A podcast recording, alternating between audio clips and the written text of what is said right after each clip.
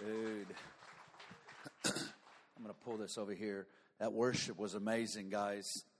I'm telling you, it was amazing. And the piano player, you're on fire, Mom.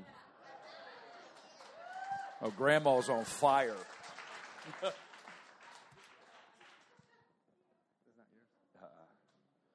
I'm blessed by that. As soon as she started that, that uh, creatures all around you, she started playing, and I go, "Oh, we're going up." I could feel it.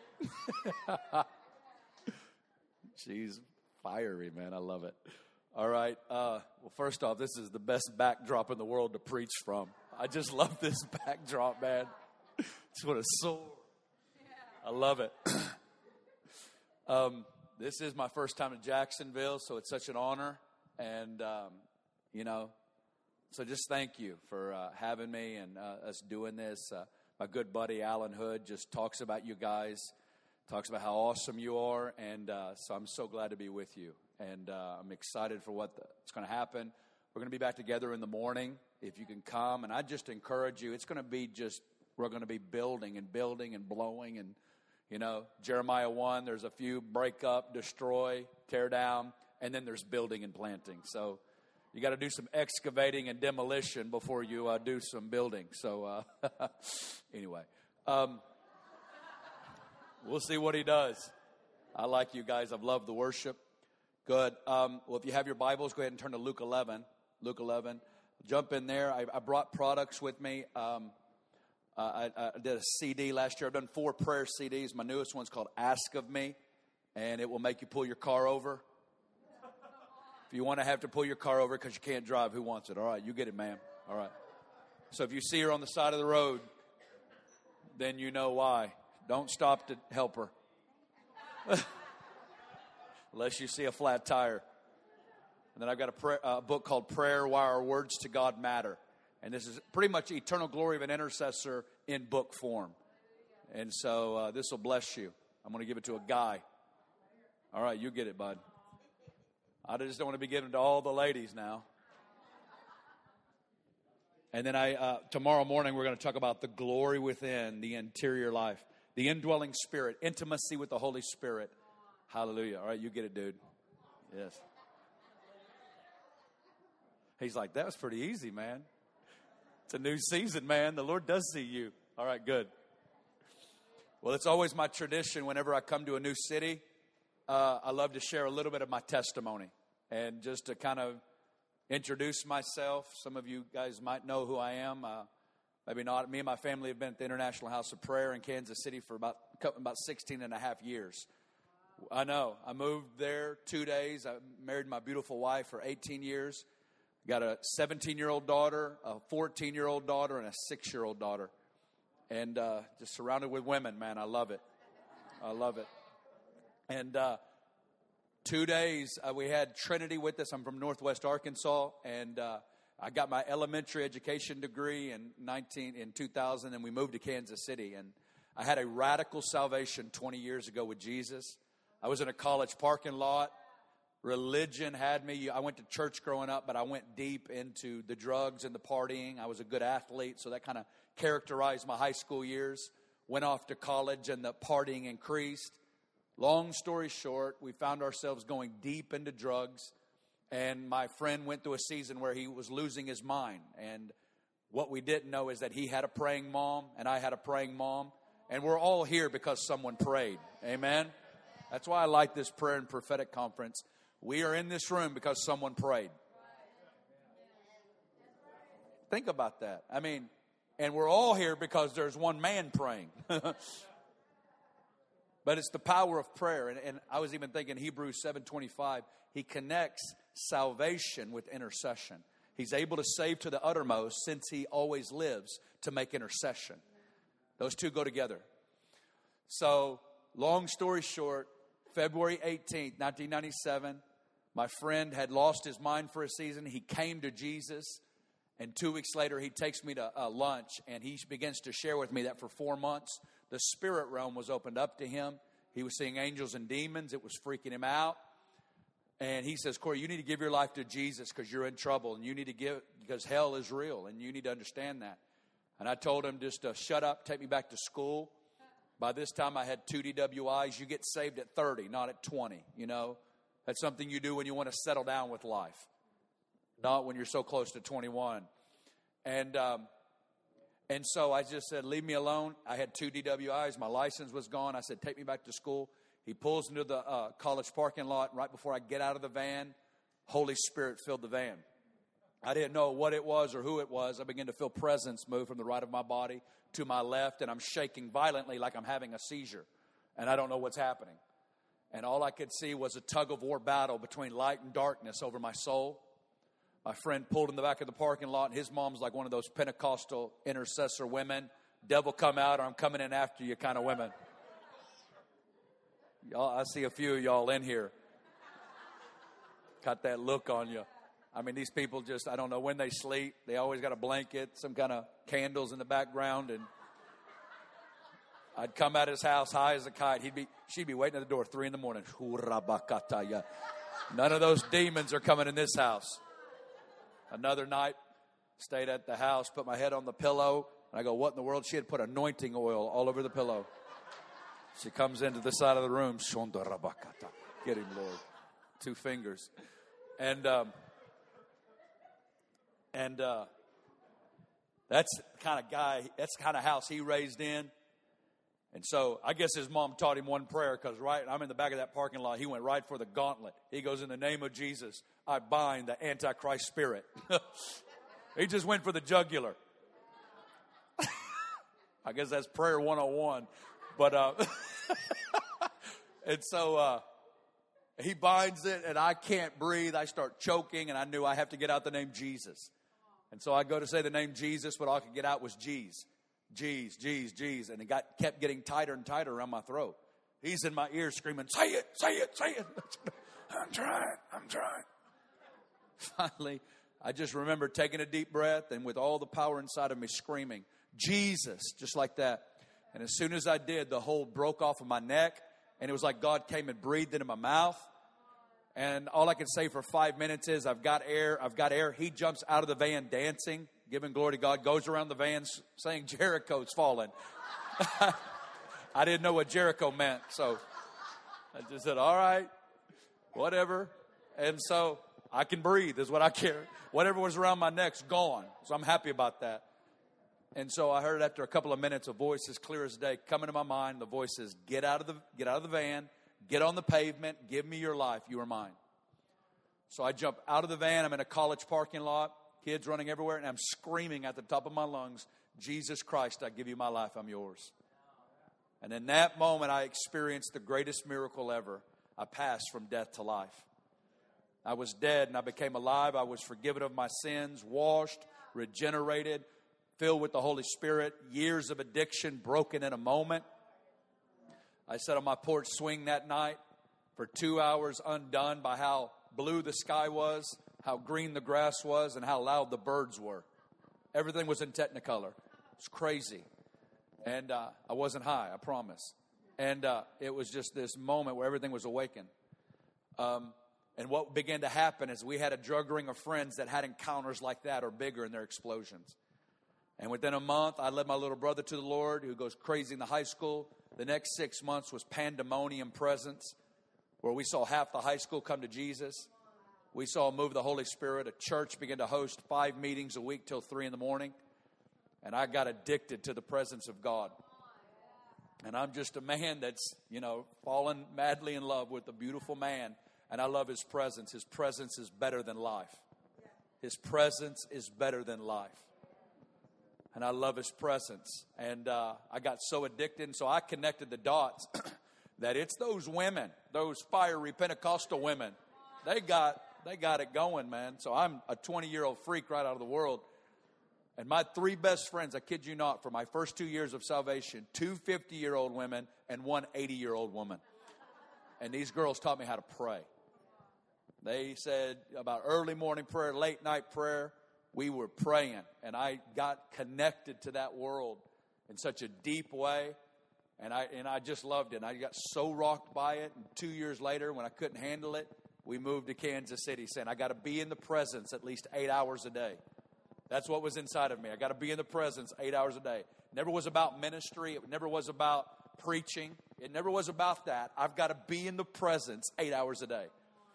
And, um, and so that's what's driving me today. I never thought, and I'm, i was content to do that, which I still seek to do. But now I, I know He's calling me to awaken prayer in others. And so I just want to declare to you right now that if you're holding out and you're believing God for a lost son or daughter, a backslidden son or daughter, I'm here to tell you God answers prayer. He answers prayer. I'm a living it takes. And, uh, and you guys hold the line. You believe the promises. You bind together and you don't let go until what God says in this word is manifested in your life. And I just want to, I always love to take 30 seconds. Who in here needs a breakthrough in your immediate family? You do, see, this is where, this is where we're at right now. I want you to stand right now. We're going to ask God. I believe in these kinds of times right here. If you got your hand raised, I want you to raise it now. And I want, if they're next, well, it's everybody, I think. we need breakthrough in our families, man. We need God to move in our families. He says, if you believe on the Lord Jesus, you and your whole household would be saved. And that's cousins and aunts and uncles and grandparents and everybody. Father, right now, in the name of Jesus, we lift up our family members before your throne. We mention them by name before your throne. And you are the same yesterday, today, and forever. Father, right now, we ask you to release salvation in our homes.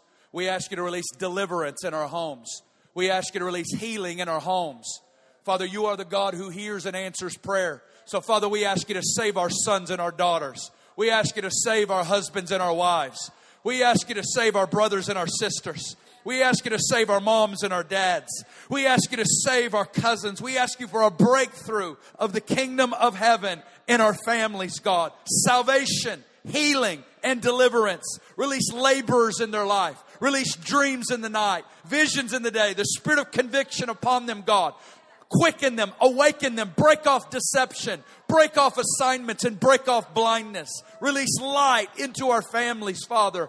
Breakthrough in the name of Jesus Christ. We will not let you go, God, until everything that you've said is manifested in our lives. So release salvation in our families in the name of Jesus. That's it. Amen.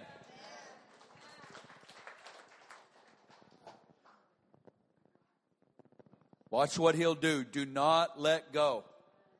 And when you pray, believe that you've received what you asked for. We're not just praying into the air. And we're going to, I'm just even over here. I had to tweet it. I was getting read. It said that Moses in Hebrews 11 27, he endured because he saw him who is invisible. And we have got to stay connected. We cannot look at circumstances and let that dictate our confidence. We got to stay locked in on his him his Word, and His ability to fulfill His Word.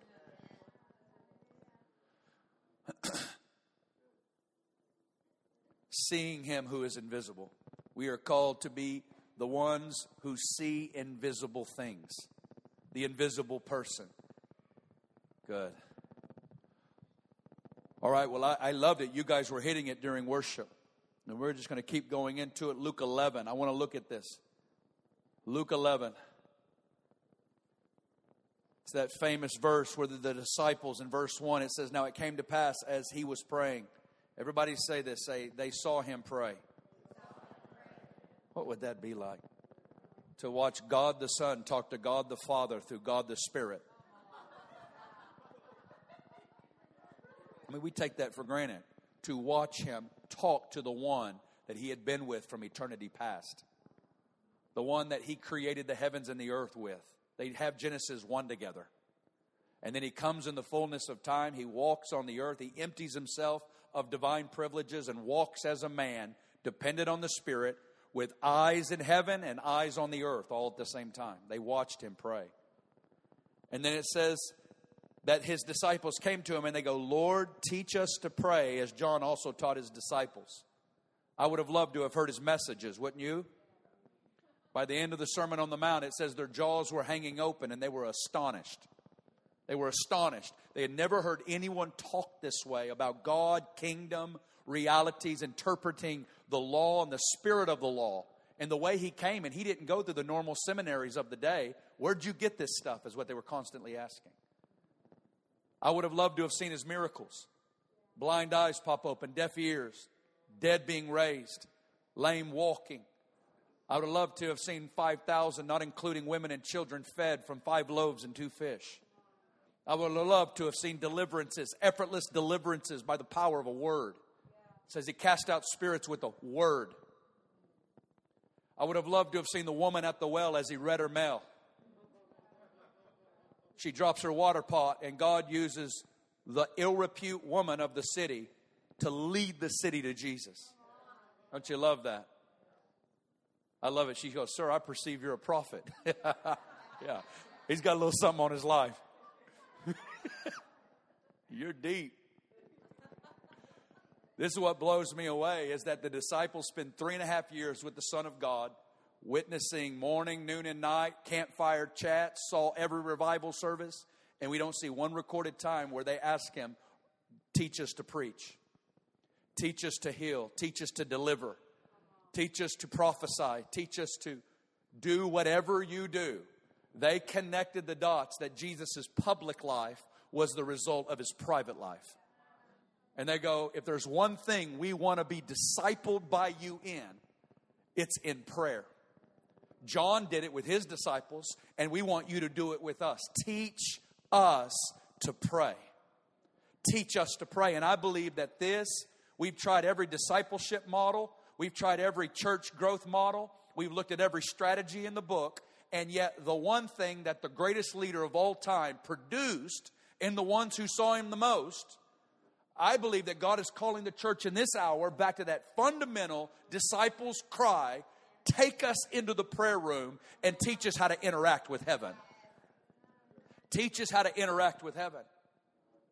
I believe that's why God's raising up houses of prayer, praying churches. He's beginning to stir it in homes and schools and businesses. He's beginning to call us out of the fringes of a religious system, and Jesus is screaming to the body of Christ I didn't die for only 45 minutes and 20 bucks. You're like, I give 30. All right.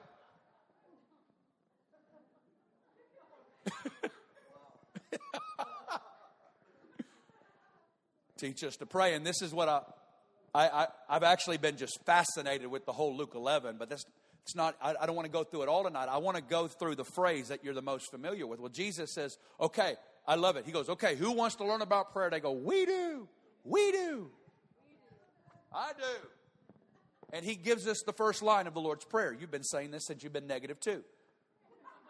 I said it before football games.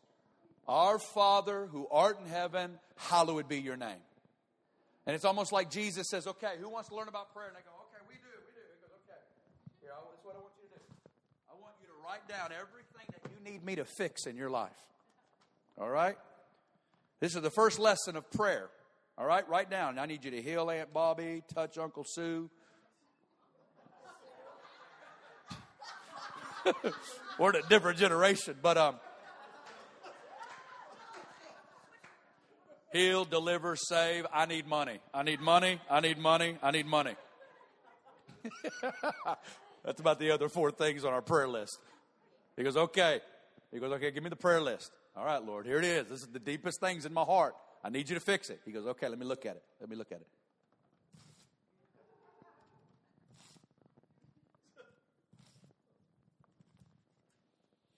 First lesson of prayer. More important than what you're asking for is to whom you are asking it and where he lives. No, no, let that settle in. Because most of us, our prayer lives never graduate from God fixing that thing in our life. And we're just not moving on and we live disconnected from Him. And Jesus says the foundation of prayer is you connecting to Him. And you need to connect to where He lives. You understand what was happening in worship tonight? there was the holy invitation come up here. Come up here. I want to bring you up into sights, sounds, thunderings, voices. I want you to see what the angels see. I want you to connect with what the elder connects with because Jesus is talking about Revelation 4 before John goes and sees Revelation 4. When he says, when you pray, say, Father, heaven, holy. Father, heaven, holy. If those three words were to get written on the inside of us, because he says there's going to be a prayer that's going to break out of you once you connect with Abba, heaven, and holy. Oh my gosh. Oh my gosh. This is what's going to come out of you. Thy kingdom come. Thy will be done on earth as it is in heaven. But you can't release into the earth what you're not encountering in heaven. And that's why Jesus says the progression is the spirit of revelation. You've got to first come through the door of the spirit of revelation because I believe that's the greatest travesty in the body of Christ. We don't know who we're talking to. We don't know who we're talking to. And I believe Jesus says, I've come to introduce you to the most beautiful, the most glorious, the most fascinating, the most amazing person. He's, I call him Abba. And he's not just my Abba, he's yours. And he's ours. Jesus came to share his dad with the whole earth. I love that.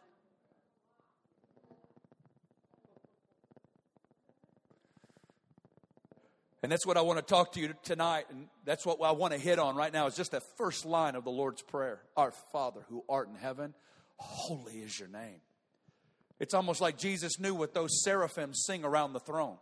Because there's only one word that surrounds the throne holy. Our Father who art in heaven, holy is your name. I want to tell you it's an hour for the body of Christ. It's time for the Spirit. Now, oh, this Go ahead and turn there with me to Ephesians 1. It's the prayer we've prayed a billion times and haven't even touched the surface yet. I believe that the knowledge of God, the revelation of the Father, and the revelation of the Son is the greatest need for the church in this hour. The revelation of the Father and the revelation of the Son is the greatest need in this hour. It's time for new thoughts about God. It's time for new thoughts about God to fill. It's time for that virus to feel called truth about Abba, truth about the Son, truth of who we are, of who He is, of what He's like, of how He feels. I believe that as a man thinks in his heart, so he is. I believe our prayer lives will rest on what we secretly believe about God. Our prayer lives rest on who do you think you're talking to? Most of us view a middle class working dad with 7 billion children. He's got a good heart. Middle class working dads, they work hard and they got a good heart, but I'm one more mouth to feed in the bread line. And I'm here to tell you that's an idol, and we're going to smash our idols this weekend. That's an idol. It's not a, well, that's just where I came from. No, it's an idol, and you're worshiping a false idol. Tozer and Knowledge of the Holy says the, this is the essence of idolatry. It's the entertainment of thoughts about God that are unworthy of Him. It's when you buy into lies and half truths about who He is and what the Word of God has revealed Him to be. God's going to give us, we want the spirit of revelation. I'm hungry for the spirit of revelation. I want to tell you, I love the spirit of revelation.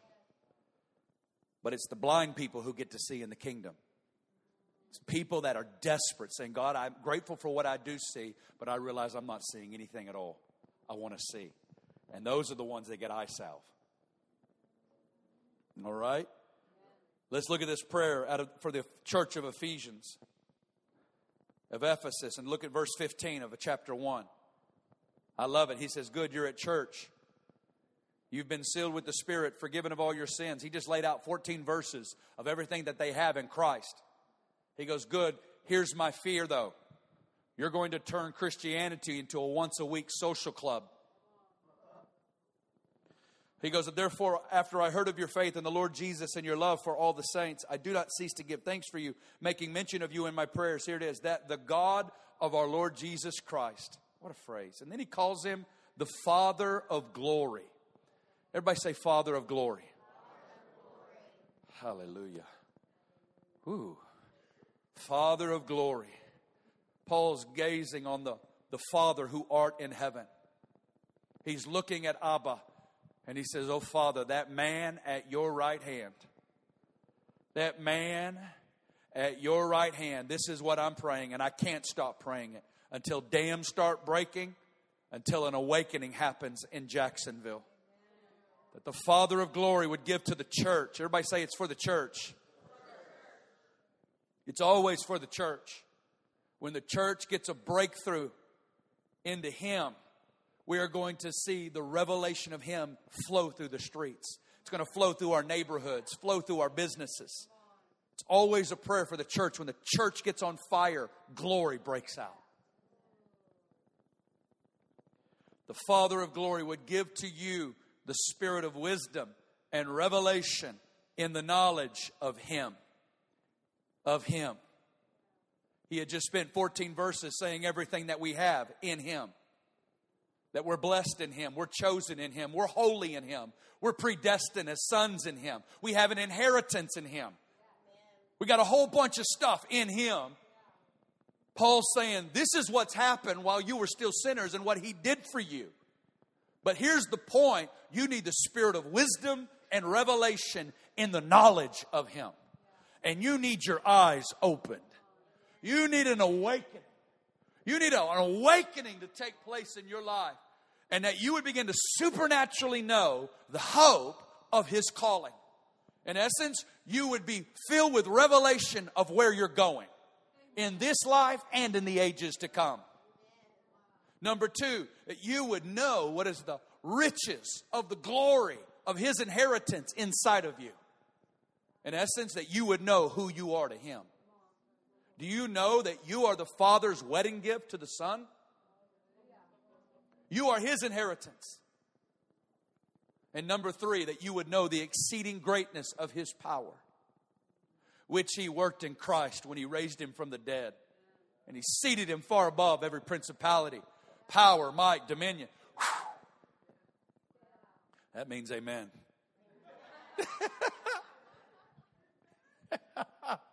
you know what I love about that?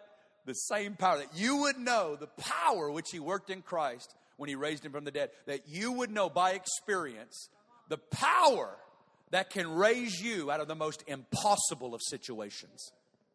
That death raising power is your portion in your life, through your life. Hallelujah. And then last week we celebrated his resurrection, which signifies our resurrection. Death could not hold you down. Hallelujah. resurrection power. And this is my this is my paraphrased prayer for Ephesians 1. It's God wake me up. God wake me up. Deliver me from religion, give me revelation. Deliver me from religion, give me revelation. Open my eyes, God. Hallelujah. It becomes and it starts with new thoughts about God. I love it. He was talking about the eternity of God. Guys, I just think it's time that we just get back to everything that we think we know. We need just to push delete on it and ask for a fresh spirit of revelation. You're going to find something powerful at the beginning of your Bible. God's there. You'll find in the very first verse of your Bible, in the beginning, God. So you have to ask yourself a very profound question When did God begin? If He's there at our beginning, When's his beginning? And you jump off the pages of Genesis 1 into what the Bible calls before the foundation of the world, where it's the Father and the Son and the Spirit, God enjoying God by God. And you go on the journey of who brought God into existence. When's the beginning of his days? He's called the Ancient of Days. Psalm 90 says, From everlasting to everlasting you are God. Isaiah 57 says, He inhabits eternity. When did God begin? That's the foundation to everything and you're going to run into something, and it's called running out of numbers. And when you hit out of numbers, you've got to look back to Genesis 1 and say to yourself, I'm closer to Genesis 1 right now than I am to the beginning. Guys, I want you to understand we are dealing with someone uncreated. That's terrifying and that's awkward. We don't even know how to navigate a thought like that. He is the uncreated one. Uncreated love, uncreated light, uncreated wisdom, power, goodness, gentleness, kindness, righteousness, justice. There's no beginning to his days. He has loved us with what kind of love? Everlasting love. Which means he didn't get it from anybody and no one will take it away. Hallelujah. His mercy is an everlasting mercy. His dominion is an everlasting dominion. His power, His goodness, His righteousness. We get lost in God. I love it when Jesus was looking at him in John 8 and they were sitting there talking to him. He goes, Yeah, Abraham rejoiced to see my day. And they got all angry and they go, Dude, you're not yet 50 years old. How can you talk about Abraham rejoicing to see your day? Then Jesus goes, Before Abraham was, I am.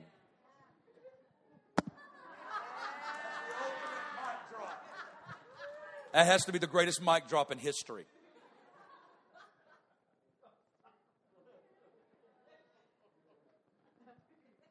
Before Abraham was, I am. Hallelujah. He's called the Alpha. He's the beginning. He's the first. Hallelujah. I invite you to get lost in the eternity of God. It'll set you free from temporal pleasures. It'll set you free from a temporal mindset. It'll give you a bigger dream than the American dream. It will begin to grip you with an eternal dream. Ha. Because he has no beginning and he has no end. And we're jumping into the never ending story. You and I will never die. And if we die physical, we're coming out of that grave. I love it. Hallelujah. I mean, can you even imagine, man? My goodness. Just want to tackle somebody, man.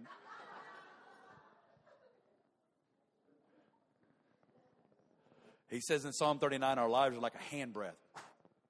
It's like flesh is grass, Isaiah 40. Not only is God eternal, the Bible calls him transcendent. He's infinite. Everybody hold your hand up like that. Isaiah 40 says he measures the heavens with the span of his hand. Now do that. He measures all the waters in the palm of his hand. He's not playing, it's not poetry. He's the infinite God. He, he weighs all the mountains in scales. He hung the earth on nothing. He has Genesis 1 on his resume, and Job 26 says this is a whisper. It's the mere edges of his ways. It's a whisper, but the thunder of his power, who can understand? Anybody ever read the book of Job? Huh? Tough season. How does God comfort a suffering man who's had 30 chapters of his friends giving advice? They go, there must be some sin in the camp for this going on in your life. Then God shows up in a tornado. And he gives him a hundred questions with the same answer. He's all eaten up with boils, just sitting there, and he goes, and God's going to pull out a hundred question quiz on him with the same answer. Where were you when I told proud waves they can come this far and no more? Oh, do you know about hanging the earth on nothing? No, it's not on my resume. Oh, talk to me about constellations. Do you know about Big Bear, Little Bear, Orion, and all her little cubs? No, I don't know anything about that. How about do you go hunt prey for the lion cubs off in the middle of the, the wilderness? No. Do you send lightning in the middle of nowhere just because? No. Why is God going to put a pop quiz on a suffering dude with the same answer? Because he's saying, Job, if I've got Genesis 1 on my resume, I'm upholding cosmoses by the word of my power. And then at the same time, taking care of the most minutest details, unknown details of creation. And I'm upholding everything by the word of my power at the same time.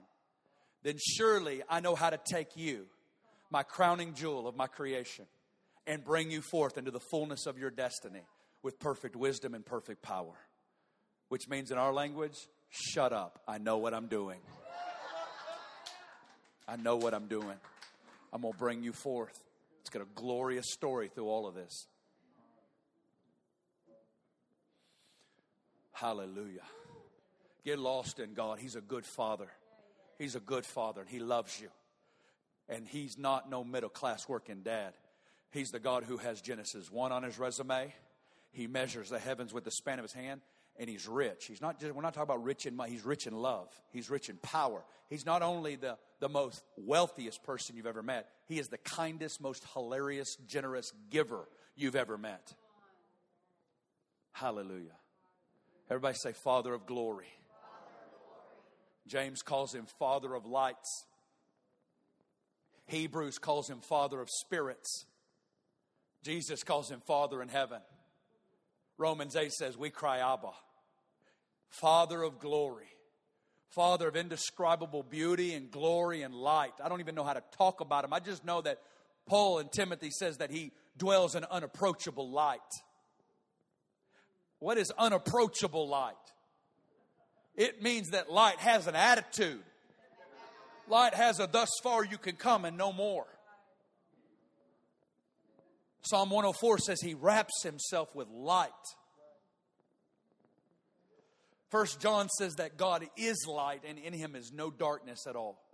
Aren't you grateful that there's not one hint of sin or vindictive nature in God, but he's pure light and everything that he does is pure and perfect.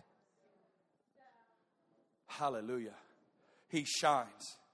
How we sing that song like, You shine brighter than the sun. Y'all sing that around here? In the heavens or on the earth, there is no, not one like you, Lord. You shine. It says that in Psalm 50. You who dwell between the cherubim, shine forth. I've been lost on that Corinthian passage where it says, The God who commanded light to shine in the darkness has shone into our hearts to give us the light of the knowledge of the glory of God in the face of Jesus Christ. Hallelujah. Revelation 4 is a chapter we talk a lot about around here. You need to get familiar with Revelation 4 because when Jesus said, Our Father who art in heaven, holy is your name, he's actually talking about Revelation 4. First time I heard Revelation 4, Mike Bickle was preaching on the 15 doors into the beauty realm. That was the title of the message. I don't even know how you get that on a handout. 15 doors into the beauty realm. Small font. And he started talking about the heavenly throne room and the scene surrounding God's throne. You know, the Bible gives us several glimpses into the throne room of God. Do you understand that the throne room came down on Mount Sinai? When they saw that, that sapphire pavement and it was clear in the heavens in its clarity, and the children of Israel sat and they ate. The elders of Israel sat and they ate with God, and it says they saw the God of Israel. They were on the sea of glass because the sea of glass came down to Mount Sinai. Ezekiel, Isaiah, we see glimpses. Daniel 7, the Ancient of Days on the throne. There's a will of fire, river of fire. Everything's on fire. Hallelujah. Well, in Revelation 4, first time I heard it, Mike could as well have been talking Chinese. I didn't understand any of this jasper, sardius, rainbow. I didn't understand what he was saying, but my spirit was stirring. And I'm like, God, I want to touch the beauty realm. I want to get delivered from the seduction of this age, and I want to touch beauty. I want to touch beauty. You know, that, that is, I love that. They talked about Psalm 27 4. One thing I want from God, I want to look at his beauty. Do you know you were made by God and you were made for God? And that you were made to search and to discover the beauty of God. You were made to look at Him. Beauty's powerful. Hallelujah. Revelation 4, John's old. He's 90, been exiled to Patmos. They leave him there to die because he won't die. History tells us he had been boiled, boiled in oil twice and they couldn't kill him the dude would not die. And it says that he has an encounter with Jesus in Revelation 1. Fascinating. I'll talk about it next time I come. It's awesome. Revelation 2 and 3, he gets seven letters for churches in Asia Minor. And then in chapter 4, he sees a door standing open in heaven. Guys, I want to come and I declare it over Jacksonville that there is a door standing open over this city. And there's a holy invitation being given to you. Come out of religion come out of bondage, come out of slavery, come out of addictions, come out of whatever is holding you back, and come into a new place of sight, sound, and encounter, and, and beginning to engage in, in what God's wanting to do in and through your life through this place. A door standing open in heaven, and I heard a voice like a trumpet saying, Come up here, and I will show you things which must take place. John hears the voice. Immediately I was in the spirit. Whether he was in the body or out, he doesn't know, but he's there. And the first thing that he sees is a throne set in heaven. Guys, I'm telling you, this isn't Disney World. This isn't make believe. It's not allegory. It's not symbolism. It's a real place that's happening right now. And you, spiritually, are already there. What are you talking about? This is getting weird. The Bible is very clear that you and I have been raised and seated together with Christ in heavenly places. Colossians 3 says our citizenship is in heaven. And that the biblical command of Colossians 3 is to take these six inches. Three. Some people have six. And set it on things above, where Christ is sitting at the right hand of God. It is a biblical command to think on the throne life, to meditate on the throne realities. Well, brother, you don't want to be so heavenly minded, you'll be no earthly good. I've never seen anybody with that problem. Matter of fact, you will be no earthly good to anyone unless you get heavenly minded. Because we bring the powers of the age to come into our families, our marriages, our businesses, our lives we bring heavenly realities down. So don't, I know we're close to Orlando around here, but don't write this off as some kind of weird thing. It's happening, and you're about to meet some of these dudes soon. There's a throne set in heaven, and John is doing his best to describe the one on the throne. And the best way he can talk about the one on the throne is by using ancient stones as common language bridges to talk about what he's seeing but it's like. That's why he uses the word like, because it's not, but it's like. He was like a jasper and a sardius stone in appearance. The ancient jasper and the ancient sardius. The ancient jasper is that bright diamond light, and the ancient sardius is that fiery red. So you break it down to something like he's seeing fire and light engulfing itself. I don't even know how to talk about it. Emerald rainbows surrounding him. I want to tell you, God is beautiful. And I don't want to say that. God is not just light, God is fire. God's first self description in the word is I am a consuming, a consuming. We were singing, He's always burning. He's always burning. Everything in the presence of God is burning, burning, burning. That's why I love John Thurlow burning. Seven lamps, fire burning. Eyes of fire burning, burning, burning. I've set up my seat in the prayer room. I just look at John. Been in that room with him for 16 years, and I'm still the president of his fan club. And I've heard that song a billion times, and I start crying because it never gets old, because he never stops burning. I tell it, man. I told him that earlier this week. I just said, I've been in the room with you hearing these songs 16 years, and I am still president of your fan club.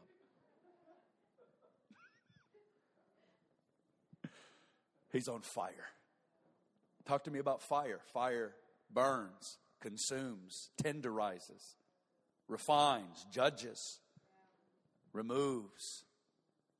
I love Daniel 7. We see him on fire, the Ancient of Days on the throne of fire. Ezekiel, I love Ezekiel trying to talk about Jesus on his throne. And from his waist down, he was on fire. And from his waist up, he was on fire. The man's on fire. I love the road to Emmaus, don't you? Jesus shows up in his Clark Kent outfit after the resurrection. We get to see the nature of the resurrection because he'll be in Clark Kent one moment, walking through walls the next, saying, Give me some food and it doesn't fall out of his side, but he actually eats it. So there's human, physical dynamics connected with the spiritual dynamics of the resurrection. Yeah, look at it. It's crazy. So Jesus is showing up Clark Kent style walking with them, and the two guys are sad going to Emmaus. We thought this was him. He was going to save the day, do all these things. And Jesus says, What are you guys talking about? First off, I think it's weird if some third guys just started walking with me, but like Cleopas, who's him? And they begin to talk to him, and Jesus says, You guys are so foolish to believe in all the prophets have said. And Jesus takes them on a Bible study through Genesis, through the Old Testament, through the Psalms and the prophets, showing how he's going to have to first come and suffer, die, and then be raised again. He takes them on a Bible study. Well, they come to a fork in the road. He goes, I'll see y'all later. And they go, uh uh Bible says they constrained him. You know what that looks like? Cops. They tackled him and they dragged him in the house. You're not going anywhere. You've been constrained? They dragged him into the house. He sits down and he takes the bread. And as soon as he breaks it, their eyes get open and they go, Oh my goodness, it's him. Oh my goodness, it's him, it's him, it's him. And as soon as they know it's him, what does he do? He vanishes. How many of people in this room have seen someone vanish right in front of you? Maybe a couple of you in your old days. That's weird. we ain't talking about the hippie movement or anything like that. This is one of the most fascinating verses because if I would have seen somebody vanish in front of me, and if you would have seen someone vanish right in front of you, I would have looked at you, you would have looked at me, and we would have said, Did you see the guy vanish? Wouldn't you? They don't. They look at each other and they go back to what they were both feeling on the road earlier when he was leading that Bible study. And they look at each other and they go, Did not our hearts burn within us as he unfolded the scriptures to us? I'll take away from that that more powerful than a vanishing man is a burning heart when Jesus is leading the Bible study. Does your heart burn? I want my heart to burn. I want my heart to burn. I want my heart to get tender in God. I want the coldness of religion, the overfamiliarity of religion. I don't, I, I want to get delivered from what I think I know. I want wonder to be restored to my Bible. I want fascination. I want wonder. Psalm 119 opened my eyes that I would see wondrous things. Wonder restored to the Word of God. Wonder restored. Wonder, wonder, wonder. I want divine fascination. I want to be a kid that asks the same questions that we think we know. Hallelujah. Well, he sees him and he's like a jasper and a sardius stone. He's beautiful, he's burning, and there's a rainbow surrounding him. Guys, I want you to know he's the kindest, most merciful person you will ever meet. He is a covenant keeping God. There's 24 thrones around him, and on them sit elders in their robe, their crown, their throne. It's what you and I look like in the presence of God. You're clean in Christ, you're holy in Christ, and you're close in Christ. That's good news. What's going to happen when the church in the South wakes up to our identity? I tell you, lightnings, thunderings, and voices are going to come back to the church. It's called the spirit of prophecy, it's called the prophetic release of his voice. It says that his voice thunders, the God of glory thunders. There's lightning strikes. Hallelujah. There's voices. We want the spirit of prophecy back coming out of the church. There's a sea of glass. There's seven lamps of fire burning. And then we have it right here, these last few minutes. And then we come to these four living creatures. And the Bible describes them this way that one looks like a lion, one looks like an ox, one has a face of a man, and one looks like an eagle. That's not even the crazy part. The crazy part is they have eyes around and within.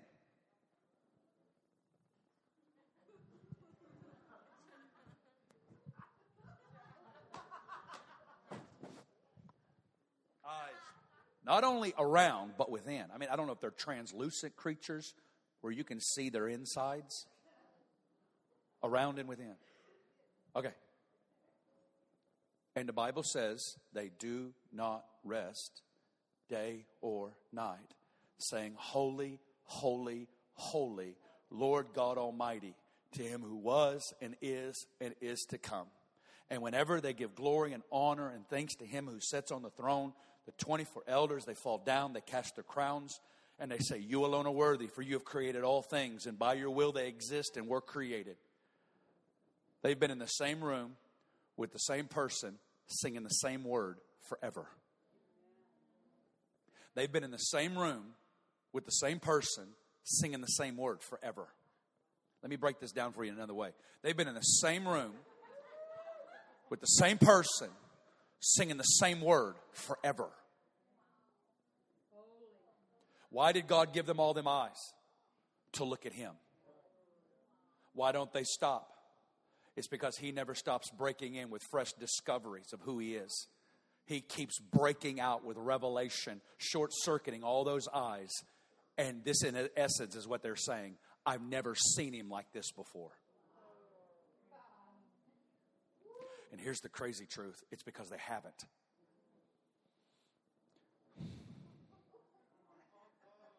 You know what that means for us? I'm here to declare to you and to Jacksonville and everybody out there God is not boring. You are. This is not boring. You are. It's not him that's on trial. It's not him that's got to catch up to this generation and wow us with something new. He's been stunning creatures with the same word forever who are filled with eyes. He's not the one boring, He is glorious. He is the definition of beauty, a fascination, of all. Oh, great is the Lord, and His greatness is unsearchable. Great is the Lord. He's greatly to be praised. His greatness is unsearchable. You know what that means? Job security. You're never going to get used to Him. You will be getting your head blown off afresh with a fresh discovery of His mercy in a billion years as if you've never seen it before. It is because you haven't. Because He's infinite, He will be infinitely blowing your minds forever. It says that in Ephesians 2 7 that in the ages to come, he might show the exceeding riches of his kindness towards us in Christ Jesus. You know what that means? You and I are going to be on thrones in ages. I don't even know what that's about. And I'm going to be looking at you, and you're going to be looking at me, and we're going to be saying this How'd we get in here? And we're going to start weeping, undone by the kindness of God. Undone by the kindness of God. How did I get in here? I know me. He knows me. What am I doing in this room? Oh, oh, oh, oh.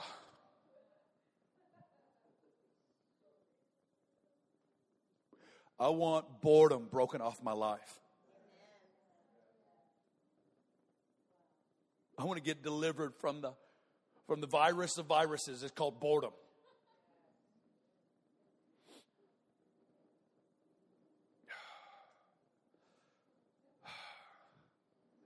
Why the eyes? What's up with Paul praying that eyes would be open? These burning creatures got eyes. Jesus says your eyes are the window to your soul. If your eyes are good, your body's good.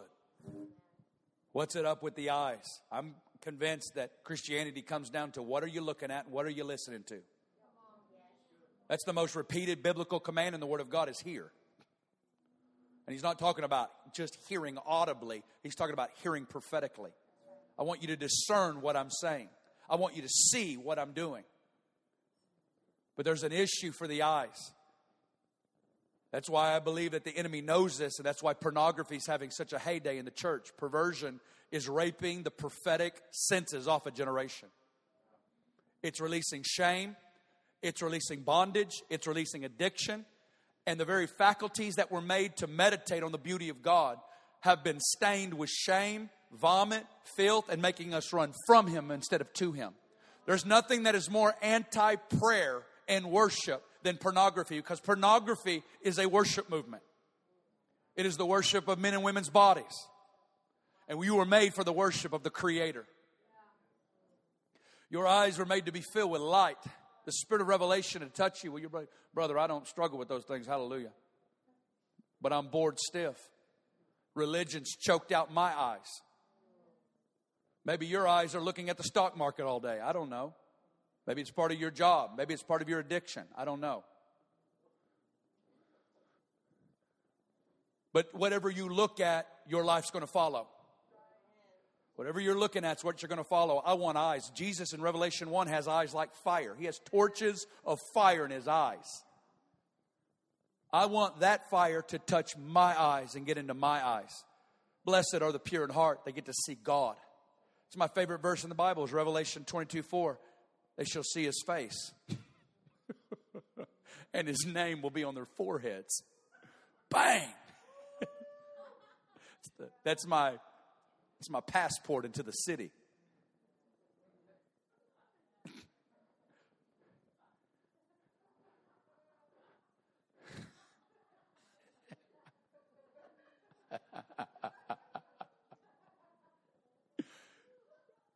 Oh God, we want you to awaken us. Father of glory. Father of glory. He wants to break shame off you tonight. He wants to open up your eyes, open up your heart. Some of you, you haven't felt anything longing for a while. Do you know why we get bored? Because we think we've arrived. There ain't nothing else to discover. I got Jesus. Heck, I speak in tongues. I dance longer than other people. There ain't nothing else to discover. I want you to know you're in a paddle boat and he's the Pacific Ocean. You are never going to get used to him. Listen to me. You're never going to get used to him. That's why I love our piano player back here. This woman's on fire. It has nothing to do with age. But I tell you, that's a miracle being her age and having that reach and fire on her spirit because she's had a whole lifetime of reasons not to be. And I've never even met her. I'm just telling you, life will throw you a many options to not be it and she says, I ain't selling my birthright for a bowl of soup. My birthright is to see God. My birthright is to see God, and I'm not selling it. I'm not going to sell it for even a ministry. I'm not going to sell it for other things. I want to be on fire. I'm not going to sell it for money. I'm not going to sell it for just entertainment. I'm not going to settle it for anything. I want to see Him. Hallelujah. Fire. Let's stand. Jesus. And I want to go back into that song. Heck, that's the song of the night. Fire, burning, burning fire. Everything's burning. My question is are you? Are you burning? On the day of Pentecost, tongues of fire appeared over their heads. We're going to give our eyes to Jesus tonight, okay? All right? And prayer is all about what you see. John 17, Jesus lifted his eyes to heaven and he says, Father, the hour's come, glorify your Son. He, he saw someone. Do you see him who is invisible? Hallelujah. Fire. Fire. I'm serious, man. I haven't. She started playing that piano, and I was, like, oh, God, her spirit reaching for God. Hungry, hungry. That is, man. It hungry, hungry, hungry hungry. That's what I want to be. That's my vision right there. All right, we're going to give our eyes to Jesus. Now, this may directly apply to you or it may not, but we're going to stand over our lives because I believe He wants to break through the spirit of religion. Because this is the thing about religion and revelation, they'll say the same Bible verses. But one's happy that they know it, the other one realizes they don't know anything at all. And it's actually the fact that you don't know anything at all that's actually a statement that you're starting to know a little bit.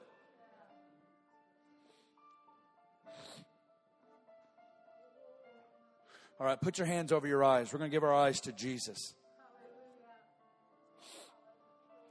This is a prayer and prophetic. Those two go hand in hand. We talk to God and we talk to people about God. I can only say those things which I've heard. I can only do those things that I see. I want you to look at the man with eyes like fire right now, and I want you to look him in the eyes. And I promise you, your pathway to freedom and deliverance is by continually looking at those eyes. I want you just to ask it right now. We're going to pray a prayer of repentance. Just go, Father. Say it again. Say, Father, in the name of Jesus, I ask you to forgive me for opening my eyes to all forms of perversion and the spirit of this age and the spirit of religion. I ask you to forgive me right now. I ask for the blood of Jesus to wash over me now from the top of my head to the bottom of my feet. I want my thoughts to be clean, my emotions to be clean, my desires to be clean.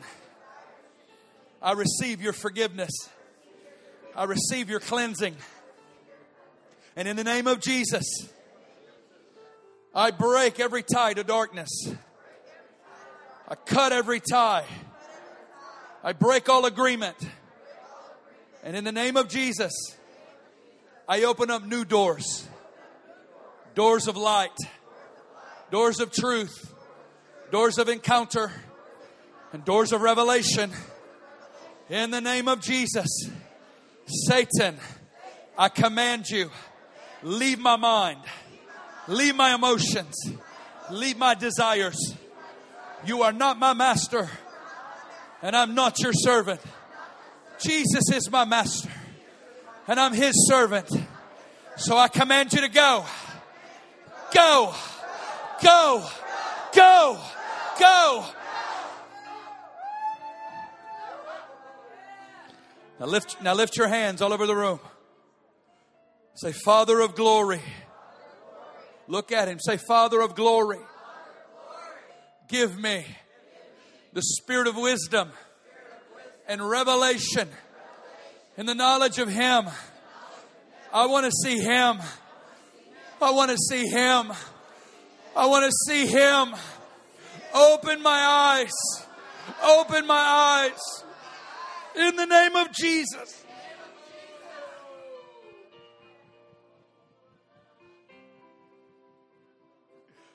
I'm just going to pray over you right now. Father, in the name of Jesus, I take authority right now. We just break the power of witchcraft and sorcery and divination. We break off the fog of confusion. We break off the fog of lies. We break off the fog of oppression. We break off the ceilings of religion. We break off boredom. We break off dullness. We break off our agreement that this is our inheritance. We say our inheritance is fascination. Our inheritance is wonder. Ha, ha, ha. Ha, ha, ha. Breakthrough in the name of Jesus. Breakthrough in the name of Jesus. That's it. Heavens open, angels descend and ascend upon the Son of Man.